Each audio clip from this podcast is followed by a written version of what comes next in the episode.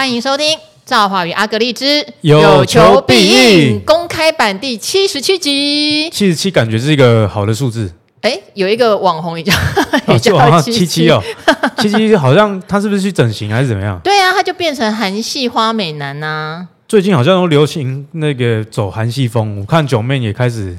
变得比较那个潮一点啊。那我们两个有需要去做一些什么样的改头换面吗？是不用了，因为你是本来就漂亮，哦，本来就实力派，不靠脸吃饭，所以没差。我是真的觉得不太需要啦，因为呃，但是有的人他可能觉得。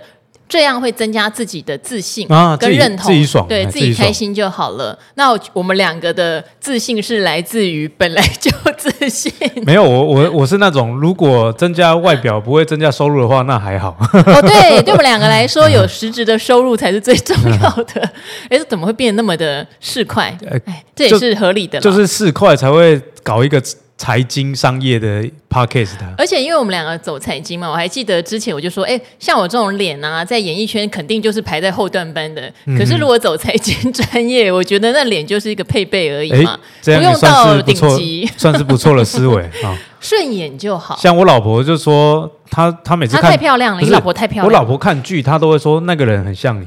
就很像我啦，哦、嗯，但是都不是主角，都是那种路人啊，或者是里面的丑角。我也常被讲哎、欸，什么金荷娜啊，像之前人家不是取什么台股关之琳，但关之琳脸比我小很多。但是关之琳真的有像，神韵有像，五官、啊、因为眼睛比较大了。对对对。所以如果我整个下巴像他那么尖，脸那么小的话，可能会再像一点。但我走比较亲切的，嗯，圆脸型哈。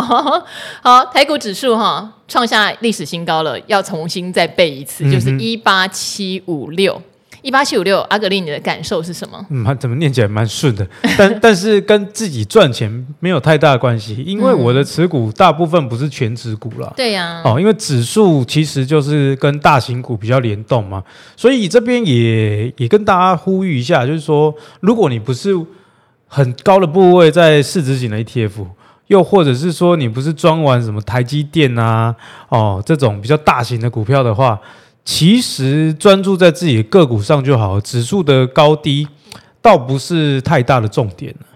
好，就是因为大家可能会觉得，就算涨到历史新高，也不见得有涨到我手上的股票。可能真的会有这种感觉，对对对，那也可以理解，就很多人会有所谓的焦虑症了，因为看到有一些可能热门族群一下子一天就是一个涨停板或是八趴，可是手上的股票可能是八天都没有涨一趴，嗯、感受就不好。那前一阵子甚至很多人会问，例如说租赁双雄对不对？中租 KY 玉荣到底为什么会跌？然后也问了呃大树在跌什么？那、呃、大学光好像跌很很久了，怎么都涨不起来？好，这些请大家订阅一下我们 VIP，好不好？我们现在听到这个问题就直接给连结，因为我们上礼拜的 VIP 已经把这些大家都好想问怎么了的公司已经打包解释过一遍。刚好上个礼拜都是低点，对。但是这些公司其实真的是没有什么太大的问题啊。例如说像九九四一好了，我觉得它比较像是那种失望型的卖压啦，因为去年十二月打呆仗嘛，那 EPS 只有剩零点零几，哦，那股价却能撑在一百七十几。可是呢，一月的单月字节 EPS 零点七，哦，过往大家对它标准是希望至少看到一块一块二啊，一块到一块二之间啊，所以零点七大家就想说啊，怎么还在？还在那个打呆仗，这就好像说，如果你交往另你的对象出轨，你好不容易原谅他了，嗯，哦，那你又发现说他又在牵手，虽然没有到那么严重，之前那么严重，牵手就很严重了，啊，没有啊，之前更严重啊，嗯、哎，之前就是。可能在床上被你发现，可是牵手可能是真爱啊！啊，大家就怕说继续牵下去会一发不可收拾。因为现在的人不是说交往的过程是先跳过牵手吗？哦，现在世界已经超乎我的想象了，世界不同了。谁改不敢啊？哈，大家先上车再说哈。哎，股票好像也是这样，大家都。不懂那是什么东西，都不管基本面了，也没有先牵手，都是先直接先买，嗯，先买再说。对啊，套到了哈，有有怀孕了 再来问说该怎么处理啊。所以我觉得，诶，像九九四一，像它在一百六十五块的时候，大概底部有一个大量了。那如果以筹码面来看，嗯、大家喜欢看到股票跌很低的时候有一个大量，比较会视为是承接量。但我个人比较不会去看这些东西的，反正。诶，租赁类股它就是打呆仗是很正常的，尤其玉龙啊，它在以前中国还有经营车贷的时候，那那时候的呆仗更严重。可是这家公司呢，因为我追踪很久了，它有一个好的记录，就是说他之前把中国的这个呆账问题，他既然赚不了钱，他就毅然决然呢就把业务砍掉整顿。哦，那这次呢，呃，它的呆账是来自于台湾的消费金融哦，所以很好玩哦。你看中租 KY，大家一直在担心中租 KY 中国怎么样怎么样，可是九九 C 比较专注在台湾的，反而呆账问题还比较严重哦，在消费金融这一块。那我也有去看他有没有在处理，诶，是有的哦，因为他旗下做消费金融的，就是裕富数位百分百持股的公司，一年贡献裕隆啊，这个 EPS 也是好几块，是非常非常呃厉害的一家公司哈。但是呢，它就是消费金融有呆账的发生。那我上去预付数位的网站有看到它有一些业务啊，直接说调整中，就不再进行那样的业务，这个就代表怎么样？已经在整顿了哦，已经在停损这个部门了哦，因为租赁业的就是高风险高报酬嘛，它的利息的所得可以比较高，就是因为它放款的对象风险系数也比较高。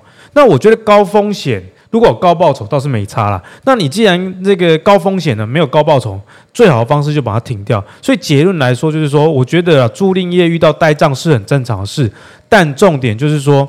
有没有在处理啊？那如果有处理，利空就是一次的，而不是多次。好，所以大家要先理解他们在做什么，做的事情对公司是好还是坏。我们常常讲一次性的利空，有时候是给大家买进的机会。当然，详细的解说 还是要请大家去订阅一下我们 VIP 啊，因为有时候不是一次性的利空啊，我们要懂得判断。有时候它真的就是，例如说成长上面趋缓了，是是，对，成长上面趋缓，我们就会用比较严肃的方式来看待了，而不觉得每一次下跌都会去承接。那可是我个人还是会参考哎，会参考它跌到底部之后有报一个大量，我觉得那个东西对我来说算是准的。可是那个承接量什么时候能解套，或者什么时候能赚大赚，时间点就不一定。因为你知道吗？有些大资金的人或是公司派比我们有耐心非常多。你这样讲让我想到去年那个中心店，对对对对，有大量啊，跌停就大量，他买在一百零六零七吧。对，结果呢？蛮蛮久的。对，之后还。继续往下跌，跌到最低大概九十左右。对哦，所以呃，低档承接量不一定就是说那边就是真正的低点，但相对低点的几率确实是蛮大的。对，因为在低档愿意买的人，一般来说不是散户，那买那么多的更更不可能是散户了，所以其实是蛮值得参考了。那因为我刚刚说我不不太会去看，有一个原因是因为玉龙本身这档公司，我觉得我的持股已经够多了。嗯。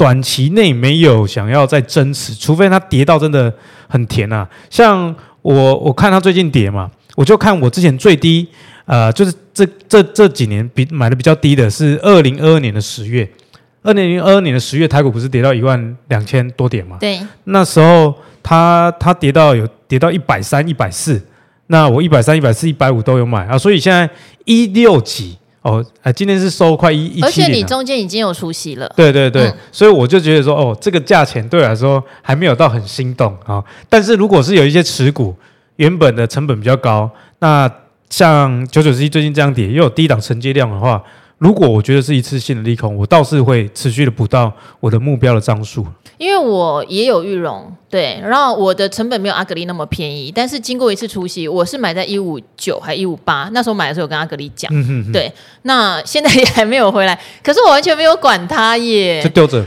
我没有管它，可是有到这种一六几的时候，我就觉得，哎，我闻到了一股又让我心动的味道，又来哈，就是你手上的张数有没有到你目标？对对对对对，但是如果就像之前有人问我美债的问题，我就会说我已经布局完了耶，接下来我就是放在那边领息了，我没有再去想那么多。哎、欸，我最近美债也是这样，因为美债最近其实是不好的，但我也没有想补，因为我就想买的，呃，给他的资金的分配已经用完了，那就丢着。那因为这样的心态呢，我觉得也可以给大家参考啦。最近的美元指数非常强哦，年初大概一百零一，那今天大概一百零四左右哦。那美元指数强呢，你自然而然你的这个呃，就代表说升呃，应该讲降息比较没有那么快，所以美元指数反弹。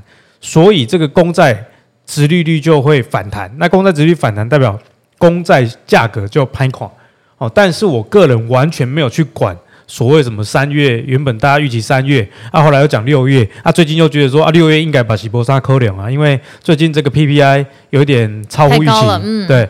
那我基本上心态跟赵华一样，我就觉得没差。我觉得投资应该要像我们这样子，就是说，你当初起心动念是什么？例如说，我以前念博士班的时候，过程啊，其实很多人给我闲言闲语，我就是说啊，在台湾念博士啊，你又找不到教，就不太好找教职啊，哦，因为学生越来越少嘛。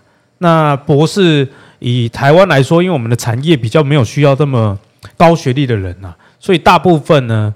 会念博士的人是想要去啊、呃，在大学当教授。为什么生技业不需要到博士的人？我以为它是一个高研发动能的。生技业特别需要，但是我们台湾的生技的研发又呃规模没有像国外这么大。哦。那生技又是属于精英化的的一个产业。什么叫精英化？不是说只有精英才能做这个产业啦，而是说，比方说台积电好了，它搞一个晶圆。它它从上游、中游、下游这个产业链可以涵盖非常广，你可以养活很多就业的人口。可是你看哦，常常一家新药公司，新药真的有开发成功了，那公司可能就几十个人而已，啊，每个学历都很高，比较是这种精兵政策了。所以呢，念生物啊，我最近听那个黄仁，呃，黄仁勋哦，NVIDIA 的老大哈、他说，大家问他说、啊、AI 的时代未来要念什么？他说不要。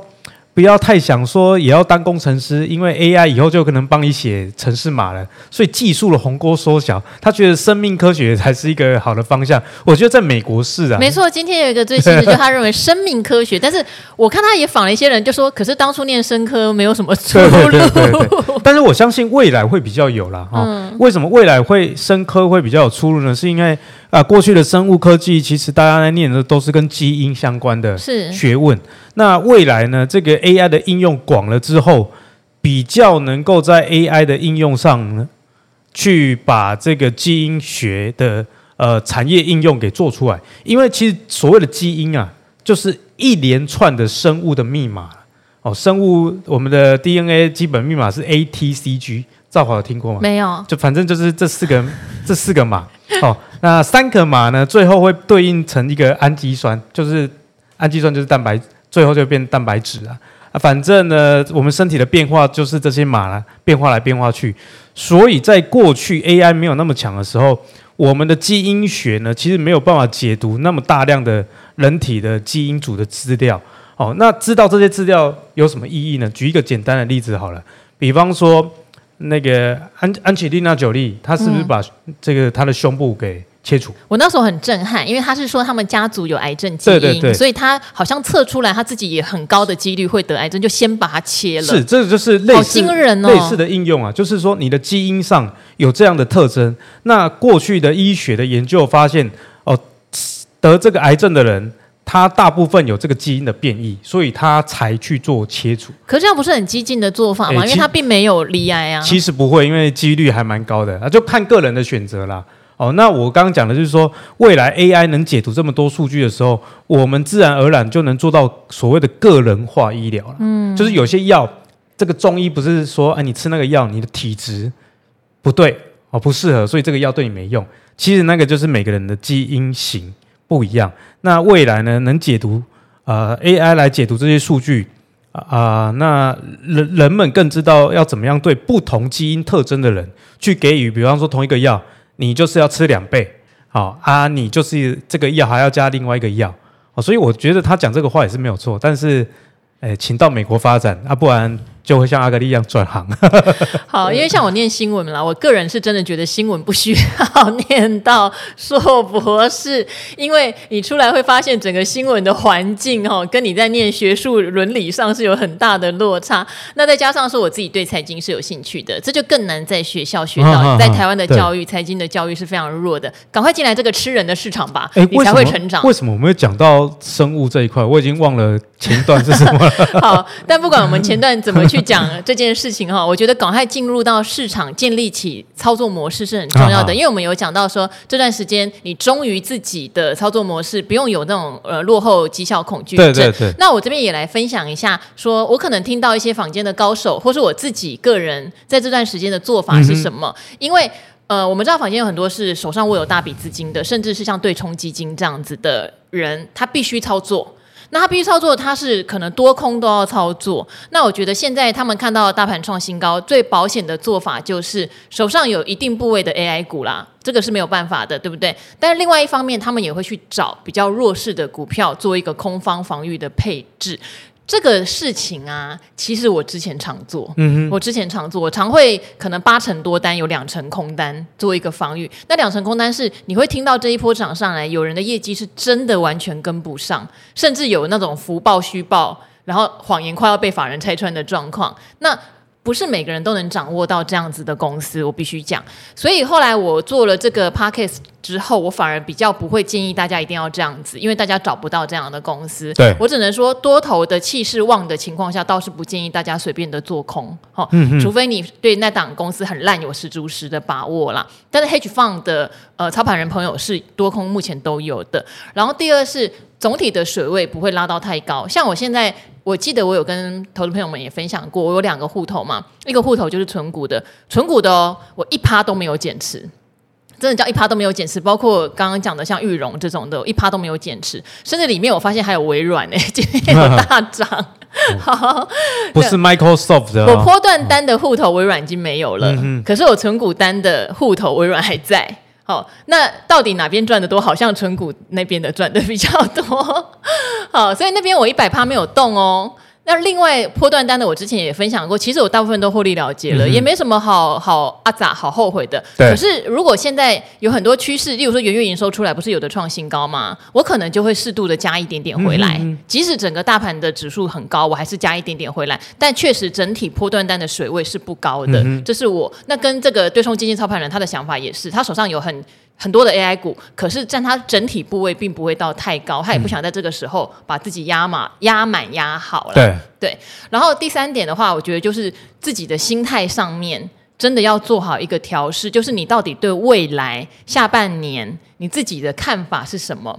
如果真的有自己看错的趋势跑出来，我觉得也勇敢承认呐、啊，那也没什么。那我跟阿格力其实比较像是比较关注在产业跟个股。比较不见得会因为大盘的走势而改变我们自己原先的看法。嗯、我想这件事情，不管今天台股是一万八、一万九、两万，我还是一样的。当我发现它还是一个价值低估的股票，我还是会勇敢的去买它。嗯、对，我大致上呢也差不多了，但就是补充一下，刚兆华说啊，不管指数贵阶高低这件事情，我的长线投资确实是这样，因为我们没有办法去呃。